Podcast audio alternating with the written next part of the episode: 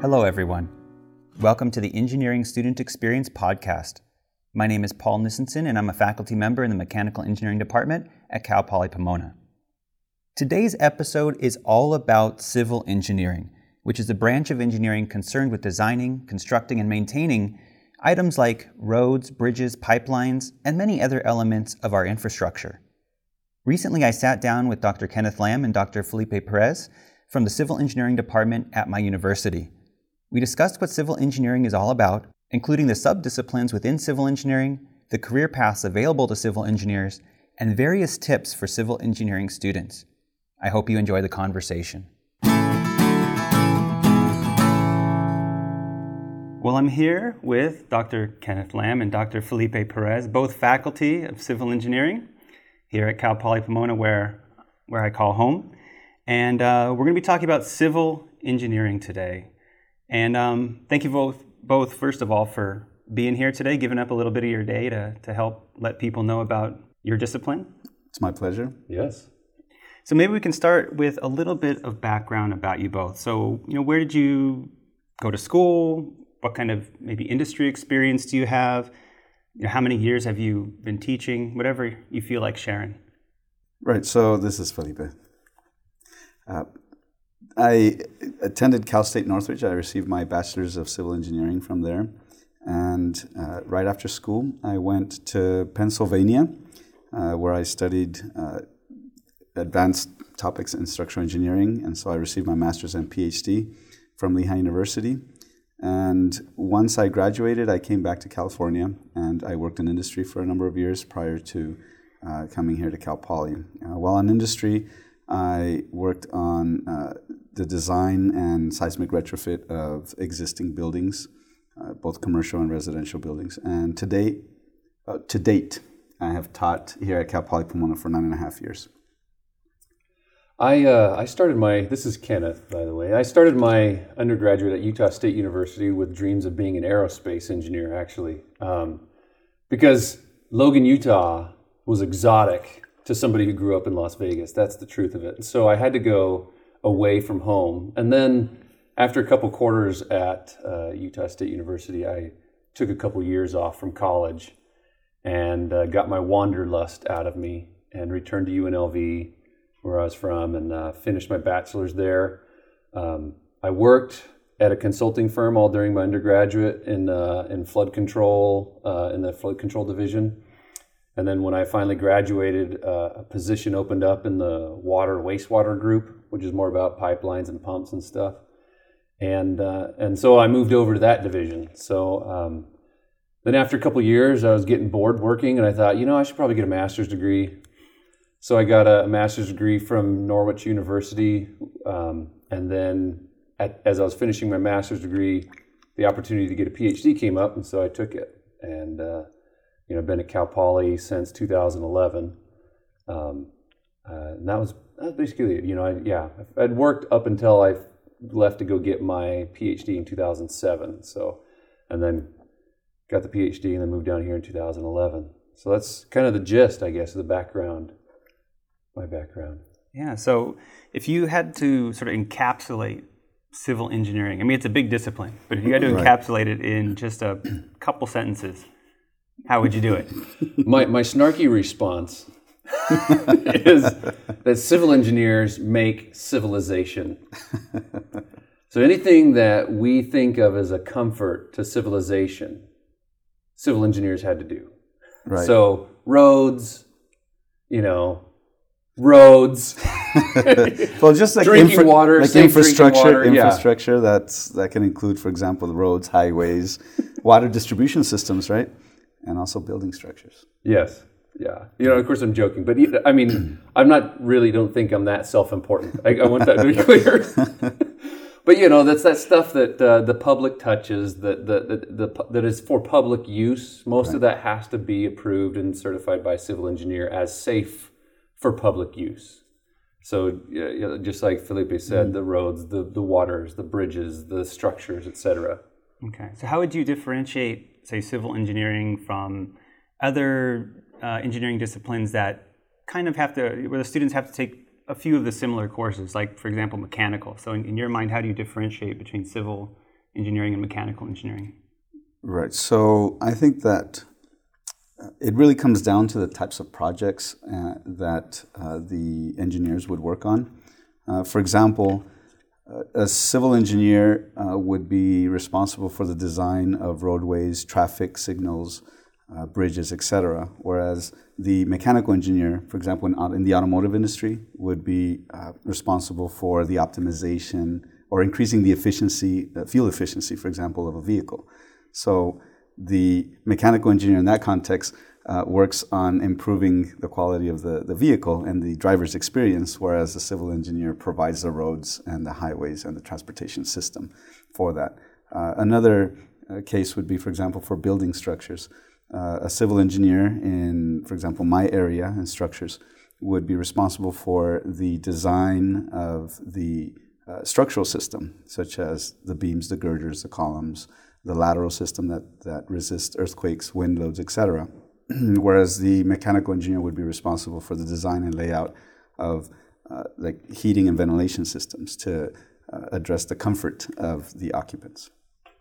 Yeah, for, for me as a as a water engineer, the similarities between say me and ME and me and a mechanical and me and an electrical is that um, we all need to understand sort of hydraulics and how power powers our machines, and so.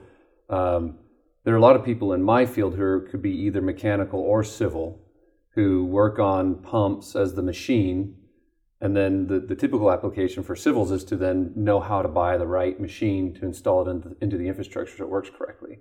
Same thing with electricals. They they should probably understand the hydraulics part of this equation so that they can understand how much power the machine needs in order to fit inside the infrastructure so that it all works optimally, you know. So yeah, it, there's, and I guess I usually tell my students that you can get a job doing mechanical type design at a pump manufacturer if you wanted. And likewise, mechanical engineers who know and understand hydraulics can get a job doing water, sewer, stormwater systems if they wanted. It's it's very close in that sense. So the difference is just the application, as, as Felipe was mentioning.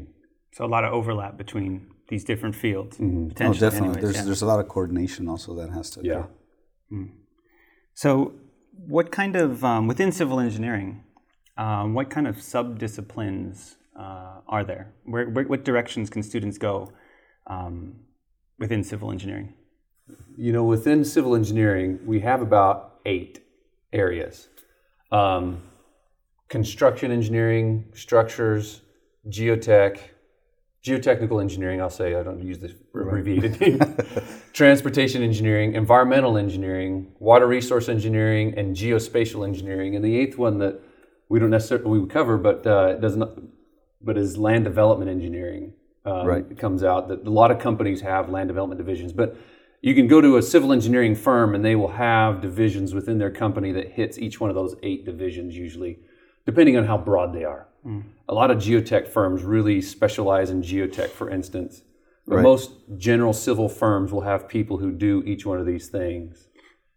Um, yeah, maybe it'd be a little helpful to to delve in each, to, into each of these different fields to just give um, the the listener kind of a little flavor of, of what kind of courses they might be taking if they go into that field, and maybe what kind of jobs they would potentially get um, if they specialize in that field. So. Right. Um, you know, we could start with construction. Might be more of an obvious one, but uh, yeah. what what kind of courses would you take in construction engineering? In construction, students have to take uh, building systems, so they have to understand everything that goes into a new building or everything that goes into um, modeling a new construction site. Uh, they have to then schedule it out. You know, create the schedule of how it gets built, estimate the cost. Mm-hmm. Um, they do some analysis sometimes in construction. They do some structural analysis and, and, and hydraulic analysis for temporary structures. So if a construction site lasts three years, for a little bit there, it's going to have to function like a regular little city.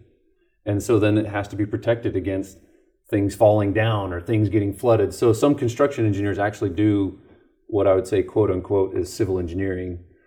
So that, yeah, so right. for construction, those are kind of the typical classes they got to get into in a nutshell. They're really mm. short. Yeah.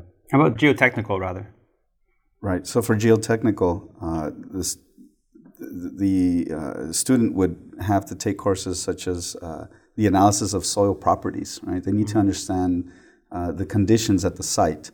Uh, and typically what happens is that a geotechnical engineer will provide uh, a structural engineer a soils report that identifies uh, the conditions at the site, as well as provides recommendations for, for example, foundations. So uh, a, a geotechnical engineer would also have to have courses in foundation design uh, and, and and be familiar with uh, the different types of soil conditions and uh, the corresponding uh, fo- d- different types of foundations that would be appropriate. Mm. How about a transportation engineer? What would what would he or she do? So transportation engineers uh, design the roadways. So they would they would call that the geometric design of roadways. So how how much do they curve? How how quickly you can curve? What is the you know the radii of different roadways when they intersect? How the freeways function? So you make sure that you have the yeah the, the vertical curve set up so that you don't have crazy amounts of G forces on the roads. There's there's a comfort factor that you calculate right. in roadway design to make sure that when you're driving on the road you don't go oh I get sick on that road. Um, Then they also do planning, where they look at, okay, how much, how many lanes of roadways do we need in certain places um, to make sure that we get enough traffic in and out of big commercial centers, you know. Um, and you can go by any of these big commercial centers where there's like a mall and a movie theater and shopping. Well, those places are going to have five lanes in each direction to get the cars in and out. So a transportation engineer would determine how many lanes are needed, how the stoplights are set up, how, how the, the traffic gets routed. How the traffic mm-hmm. gets routed, exactly. Right. And they have fantastic computer models that are super visually appealing, That's true. Where it shows like little tiny miniature cars driving in and out of stuff. It blows everybody away. It's right. really fun. Um, so yeah, that's usually the, and they also deal with, and I, I'm talking about roadways, but airports, railway, bicycle lanes. I mean, transportation in general is handled by transportation engineers, and that's what they call like multi, multimodal analysis of how do you get people from walking to bikes to trains, et cetera, to, to airplanes? And they they they look at that big on the, on the big picture, like on the national level. I mean, airports is a national infrastructure, railways is a national infrastructure, and they look at it in local places like your neighborhood as well. Mm, yeah, incredibly important uh, job here in Southern California with all yeah. our with all our that's right millions of cars. Uh, yeah. Okay, um, how about uh, water resources? What kind of What kind of jobs do they do? What kind of courses do you need to take? Um, so it's really the, the, the most boring, probably, because yeah. it's mine. Yeah. Um, everything I do gets hidden, which is always so sad. I can't mm. brag about anything I do. But, you know, if you turn on your faucet at home and water comes out, then a water resource engineer has done their job right. And if you always have water, then that's then that's done well. So they, they worry about that. They make sure that the water's clean as it comes from whatever river or lake to your house.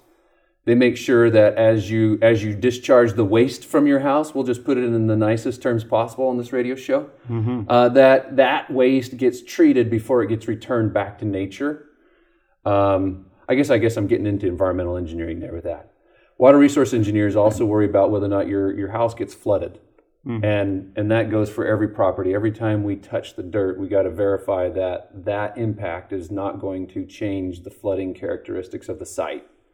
So that's another. That's really the big water res- resources side. And and I guess like I said, I finished the environmental conversation. Yeah. It's worrying about whether or not our presence is making any negative impacts on the environment, and that goes with the water systems that exist out there, natural or man-made.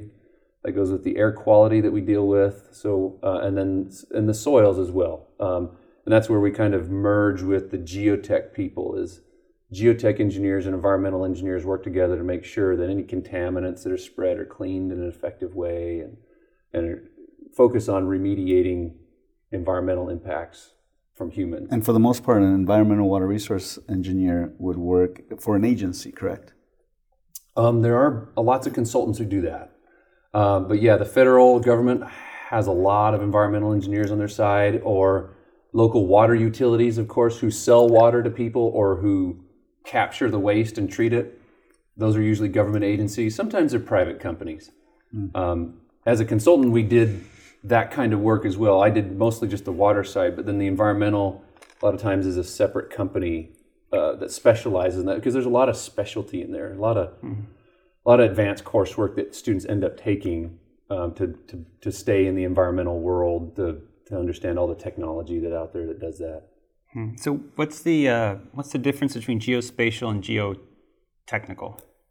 So geospatial is how do we observe and measure data on Earth, and geotechnical is really kind of the strengths and properties of the soils. Okay. Is, is the is the mountain going to fall down? All right, the geotech can prove that. Once the mountain falls down, the geospatial can go in and measure it and say, okay, this is how much it was before, this is how much it is now. Geospatials use uh, satellites to do their work. They also land do surveying. They also do land equipment. surveying, mm-hmm. whatever it takes. You know, uh, three D imaging. There's all, all sorts of fun tools out there for right. the geospatial, like U A Vs and flying planes and imaging buildings and stuff. It's super cool. Yeah, it sounds like you regret going into water resources. And there's there's some there's some things. You know, like I, I I don't like I don't want to sound self-important, but I am satisfied with the fact that drinking water is what everybody needs to live. And that's what I do. I just say it, just say it. But yeah, there's a lot of cool stuff out well, thank there. Thank you. um, and the last one is uh, land development. Um, land development. Land development. Oh yeah. We, we, we, oh, and I forgot structural. Sorry, that's that's Felipe's uh, world. Land development is kind of a small synthesis of most of these areas. So. Most of us live in neighborhoods where there are like multiple homes built on these side streets and stuff. And so it's the land development engineer who will go in and tell the builder where to build and how to build each one of those homes. And he'll do what's called a grading plan, which means how much do we need to cut out of the existing topography so that homes sit in, a, in an organized manner, so that sewage drains away and doesn't get backed up, and water systems come into the houses effectively. Um, so land development engineer worries about the water, the sewer, the geotech aspects, the structural aspects in small ways, uh, the transportation aspects of getting in and out of these d- new developments as well. And so they kind of touch on all of these. Uh, and so, you know, a lot of agent, a lot of companies have, that's their bread and butter is, is land development. That's what most people want to do is, you know, I'm a client, I've got a bunch of land, I want to chop it up and sell it into mm-hmm. to homes or new Walmart or whatever. Well, they use the engineer, and it's usually the land development engineer that takes charge of that project. Hmm. All right, Felipe, tell us all about structural.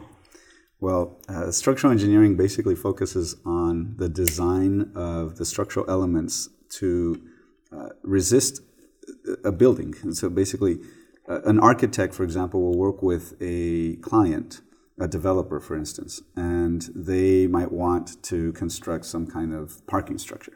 And so the uh, the architect would lay out the sort of the, the concept, right, in dialogue with the owner. And those sketches then come t- to a structural engineer, who then has to come up with the actual structural members, you know, the material, the uh, the the the sizes, right? The configuration, uh, and they will specify that, uh, for example, on building uh, plans, and will provide structural calculations. And so then that structural package, together with the architectural and other disciplines, uh, gets uh, submitted to a, a building and safety department, and once approved, a building permit is issued. At that point, uh, then the uh, The, the process continues in, into construction. And so then the structural engineer would be responsible for uh, conducting structural observations, as well as addressing any field uh, questions that might arise from the contractor.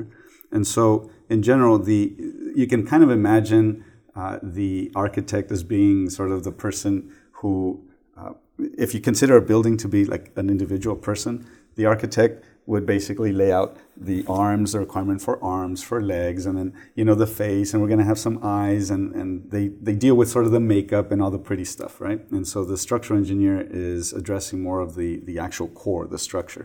Uh, in this case, the bone structure, the spine, right, and all the bones and, and ligaments, everything that sort of ties everything together.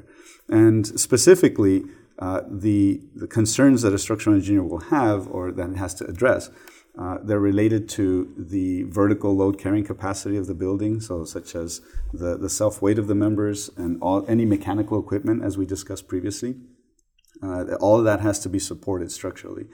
And also the uh, the matter of wind loads, right? Lateral loads, and especially here in Southern California, the aspect of earthquake loads. Mm. And so there's some structural dynamics that also gets involved there. So a student who is interested in pursuing a career in structural engineering would have to uh, first uh, go through a series of you know math courses, uh, physics courses, et cetera. But then also they would have to take some specialized courses in structural analysis, structural steel design, concrete design. Uh, we offer a course here in timber design, et cetera. So you've just given a lot of different types of jobs for the different types of, of disciplines. Um, how do those jobs um, fit into, say, industry versus government? Where would you typically find many of those jobs, both in industry and, and government, or or where do you usually find those jobs? You know, I think I think civils of all of varieties can can find spots in both. So if you work for government, then you're you're usually on the regulatory side, where you might be checking the designs of other people's work or maintaining and inspecting the work that is that is already there. So building inspectors uh, may not be structural engineers, but sometimes, a lot of times, they are. And so on the consulting side, um, it, I mean, in the private industry side, um, the job would be more like, you know, we have a client who has resources that they want to convert, and they don't know how to do that, so they have to hire us. We we didn't do a whole lot of ut- pri- public utility work at my consulting firm, but public utilities sometimes have more work than they can handle, and so then they have their engineers that are there uh, can't do all the work they have, so they hand that off to consultants to do the job. So we end up doing work that is very similar to what local government, like the city of Pomona, would want to do. But city of Pomona's staff isn't large enough to handle the fluctuations in work, so they ship that off to a consultant.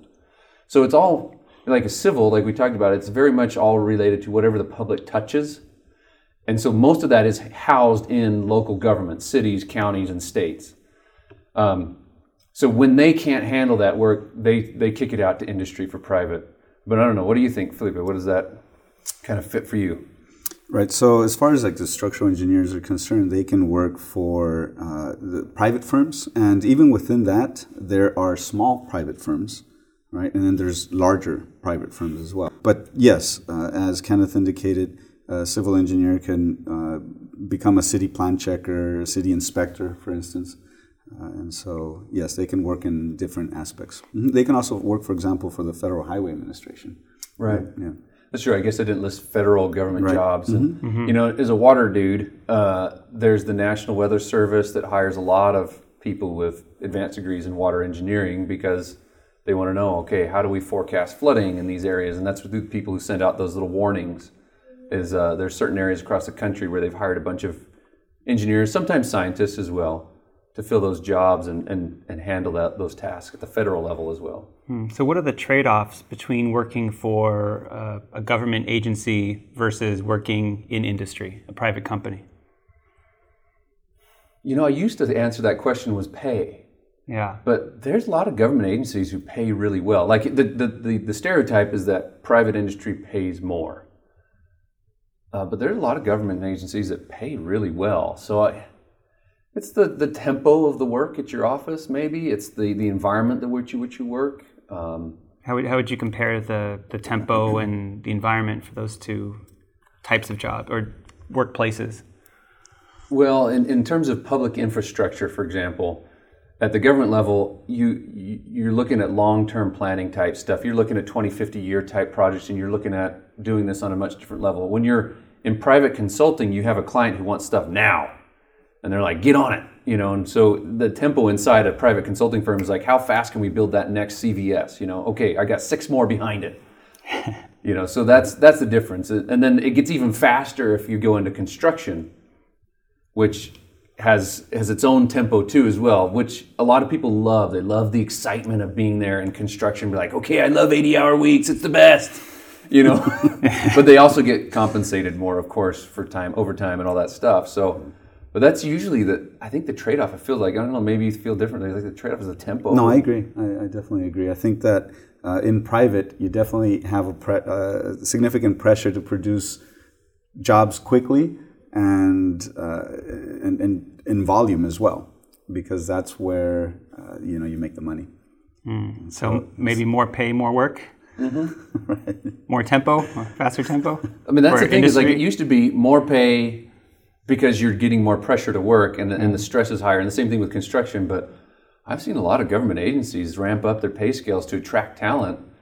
And it's like, wow, that's kind of enticing, you know. Yeah. Well, government also may offer maybe better long-term benefits, perhaps as well. Of course. Yes. Yeah. That's true. Yeah. Usually have better benefits. That's what a lot of people say. A lot more vacation time. They actually take mm. all of the holidays in the calendar year. Consultants don't often take, you know, don't know. Like I never, I didn't even know Martin Luther King Day and Veterans, well, Veterans Day we got. What are the other ones? There's a number of holidays that consultants just kind of just blow out the door. President's Day, who cares? Did you get Christmas and New Year's off? Christmas and New Year's we got off. Okay. Yeah, Christmas and New Year's and Thanksgiving. Did you have to labor July on, and Veterans Day? Did you have to labor on Labor Day? I think we I think we got that holiday, but generally speaking, we, we would work that day anyway. Right. So we're, since we're talking about money, uh, how, what are kind of typical salaries? I mean, I know it's going to greatly depend on what job people get, and again, if they work in industry or versus government, but what kind of salaries do civil engineers typically make once they uh, get out of um, get out of college, and, and maybe even, uh, say, five, ten years later, when they may have a chance to move up in a company, um, what kind of advancements in pay might they get? So I, I would say that uh, the maybe the average uh, entry level p- position for civil engineering, the salary would be uh, on the order of like mid sixties, yeah, sixty thousand, yeah, okay. Like sixty five thousand, right? At least that's that would be a figure uh, that would correspond to like here in, in Los Angeles, yeah, yeah, in Southern California. Mm. Mm-hmm. Yeah, that varies throughout the country, right. Of course. Right. Yeah, and then, you know, down the down the road, I, I don't think it's unreasonable to say that, in you know, after fifteen years of a civil engineer working, they'll get promoted and do the thing to to maybe where the salary's in the low six figures. You know, mm-hmm. You're getting in one hundred, one hundred five, or whatever. That's not unreasonable here in Southern California either. Um, but, you know, you got to get there. You got to earn that place, you know. So um, what can current civil engineering students who might be listening to this this conversation, what can they do to put themselves in a good position to um, not only um, succeed in civil engineering to make it, you know, to get their degree, but also to be hired after college? And, and maybe, you know, besides the um, just make sure you study, you go to class, is there anything that they should really pay attention to and, and make sure that they really focus on in order to really succeed? Right. One thing that comes to mind uh, is that while they're students here at Cal Poly or anywhere else, uh, that they get involved with uh, the clubs that are available in their respective school. And I think that part of that would be to uh, allow them to network, right, to build a network. And uh, they, they can also develop leadership skills, right? Uh, one other thing would be to encourage students to participate in internships or summer uh, research experiences, which would give them opportunities to explore uh, matters that are just outside of the, the typical homework assignment, right, and course-related activities. Yeah, building on that, I mean, I think one of the things that we always get feedback from our industry advisory board is, is uh, we want students who know how to use C A D. That's like the basic bread and butter skill for them to make money. Yeah, it's computer-aided design Computer-aided software. design software. How to design any anything that they do, roadways, structures, retaining walls, water lines, anything. It doesn't matter what. They just want to know students how to do that. But then right after that, right after that comment usually follows with good communication skills. And I think that builds off what Felipe was saying about if you get involved in student clubs and you you try you know try your hand at being involved in the leadership of those student clubs, you start learning how to communicate with people. You build networks. I mean, I still have phone of friends that I made in college when I were on group work together. And if I don't know anything about a sewer design thing that I'm having a hard time, I'm calling Anita, the civil city of Eng- city of Las Vegas engineer, over this because she and I were in a group project back in the day, and. So those group work, that communication, those networks you build now are so hugely helpful. Like I used them while I was at work. I'd call these people like, hey, Brent, how do you do the structural design? I don't know how to do this thing. My boss thinks I know. I don't, you know. Um, but that, th- those are the two biggest things I, I always hear. Communication skills and then design skills. And then a lot of employers just assume, hey, look, we're going to train you on so much of the rest. If you just come in ready and willing to learn, a willingness to learn and a willingness to, quote unquote, get dirty, you know, don't shy away from new jobs. Don't be afraid. Those are, that would put you in a really good spot.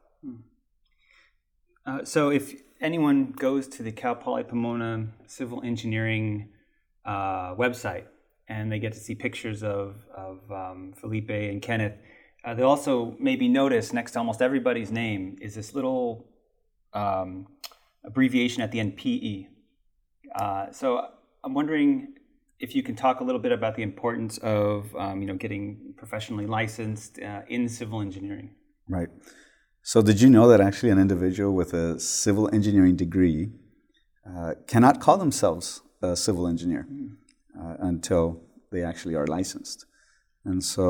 Uh, Professional engineering license is a requirement, especially to be in responsible charge of a project. Yeah. So in our field, to be even considered a civil engineer, you have to be registered. What's the process that, that civil engineers are going to have to go through to get that P E at the end of their title?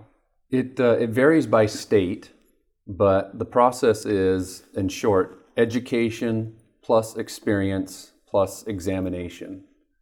And, and states kind of vary how much experience and how much education is required, and then what kind of examination you do. But the typical is you you get a bachelor's degree plus four years of experience plus sixteen hours of examination. So eight when you finish your bachelor's degree, eight hours of examination at the end of your bachelor's degree, and then eight hours of examination at the end of your experience requirement. Um, in California, the bachelor's degree counts as six years toward the experiments requirement, so then you need two years of professional experience to get to, to sit for the exam and get licensed. Actually, I think they just changed the laws that you can take the exam right after graduating, but then you still have to wait two years before you're allowed to apply for the license and get the license. So yeah, it's uh, you need more than education hmm. to get a, become a professional engineer. So how important is going to grad school for civil engineers nowadays? And um, what kind of jobs might require students to go back for, say, at least a master's degree? Well, I think it's it's sort of common knowledge nowadays to think of a structural engineer requiring a master's. Now, there's a lot of companies out there who will not uh, consider hiring an individual without a master's to perform structural engineering calculations. And the idea is that students would have to go back to college and learn uh, some advanced topics, uh, advanced structural analysis techniques, maybe additional structural dynamics courses, uh, you know, civil uh, design related to, uh, you know, building, construction, things like that. And so uh, that's not to say that there aren't companies out there who won't hire somebody in structural engineering without a master's, but Uh, it's general consensus is that some of the bigger, more reputable companies will require at least a master's. Yeah, and I, I think I think most companies will take in somebody with a bachelor's degree, but sooner or later, um, structural engineering, geotechnical engineering, environmental engineering, those are the three that come to mind first that, that you end up having to get a master's degree. And that's largely due to because a, a bachelor's of civil has to... It has to be pretty broad to be accredited. And so, but geotech has a lot of advanced coursework that, that they just never do at the undergraduate level. Structural engineering has a lot of advanced coursework that we don't do, and environmental engineering as well. So there's just no room inside the bachelor's degree for that. So uh, sometimes you can get that training on the job, but a lot of companies set it into their pay scale, like, hey, you know what, if you want to get promoted, let's let's do this. Mm-hmm. And and so in the end, a lot of people just do it. Get master's degrees, uh, at least. The government, working for the government, that's like a key way to get a better pay. As, so you'll see in federal government employ, employment, most of them have master's degrees and even P H Ds. They employ a lot of the P H Ds who aren't sitting in, you know, academic facilities like us. If I, if I wasn't here, the, the next easiest step for me would be to go work for the National Weather Service or the National Oceanic Atmospheric Administration, you know, because they just hire lots of people with P H Ds. Do you typically find many P H Ds in industry? In my field, in water resource engineering, no. Almost none. um, a lot of people have master's degrees, and they, when it comes to water, there are so many political battles over it that a master's degree in public administration or an M B A, because water, some a lot of water companies have, you know, they'll get an M B A in addition to people who have masters in civil. So those three, a lot of they, there's a lot of my colleagues who all have probably an equal distribution of masters in public administration, business administration, as well as civil. Mm. Um, so I'll be. I want to say thank you once again for being here, and I want to be very mindful of your time. Uh, the last question I had for you is: have you guys noticed any kind of um, trends in civil engineering that that have come up in the last decade or two that you see the, the field moving toward? Well, I can only say in my area, which yeah. is the, the, the water environmental side, about up until about the nineteen nineties, eighties, nineteen eighties, when we built stuff, all we cared about is getting water away from us and get the waste away from us as fast as we can. And we did not think about the negative impacts on the environment. And so for the last, last since the nineties, uh, regulations have been changing. They've been getting more, they've been getting tighter. They've been getting more stringent. Like if you build something, not only you have to demonstrate that you're, you're, that it's safe for to be inhabited, but that you're not negatively impacting the environment. And that's created a whole new layer of type of analysis that we do now that um, really wasn't pushed on me even as an undergraduate student from nineties to early two thousands. But now it's becoming much, much more important that, that people know these things, like how do we impact the world around us? And that's becoming a bigger, bigger challenge for us as civil engineers. Right, so that can include, for example, the requirement to utilize Uh, or reuse some materials, right? Yeah. So if you're recycling. right recycling some materials such as asphalts, right? Uh, yeah. Concrete, things like that, and also making buildings more energy efficient, right? Uh, so yes, I agree that that's sort of the trend, to be more mindful of our, our carbon footprint. I suppose the key word is sustainable. Sustainable. Sustainability, mm-hmm. right? Everybody's that's talking true. about this now is like, and then people are actually creating separate programs that are just right. sustainability engineering. I don't, I'm not in favor of that myself, because every engineer really should see themselves as like, so how do I make what I'm doing sustainable? Or what I'm, what am I doing that is not sustainable? It should be the questions we should all be asking ourselves with every project. Mm. All right. Well, Kenneth, Felipe, thank you very much. I learned a lot about civil engineering today, and uh, hopefully anyone listening, whether they're high school students or even current civil engineering students, they'll also have learned something new. Oh, it's a pleasure. Thank you very much. Thank you. Yeah, thanks, Paul. I would like to again thank Doctor Kenneth Lamb and Doctor Felipe Perez for spending some time with me to share their experiences in the field of civil engineering. I also would like to thank Cesar Moreno for helping record and edit this episode, as well as Cal Poly Pomona for providing funding for this podcast pilot project. If you enjoyed this episode, you can support it by leaving comments wherever you heard the podcast and by letting friends and family know about the podcast. Goodbye for now.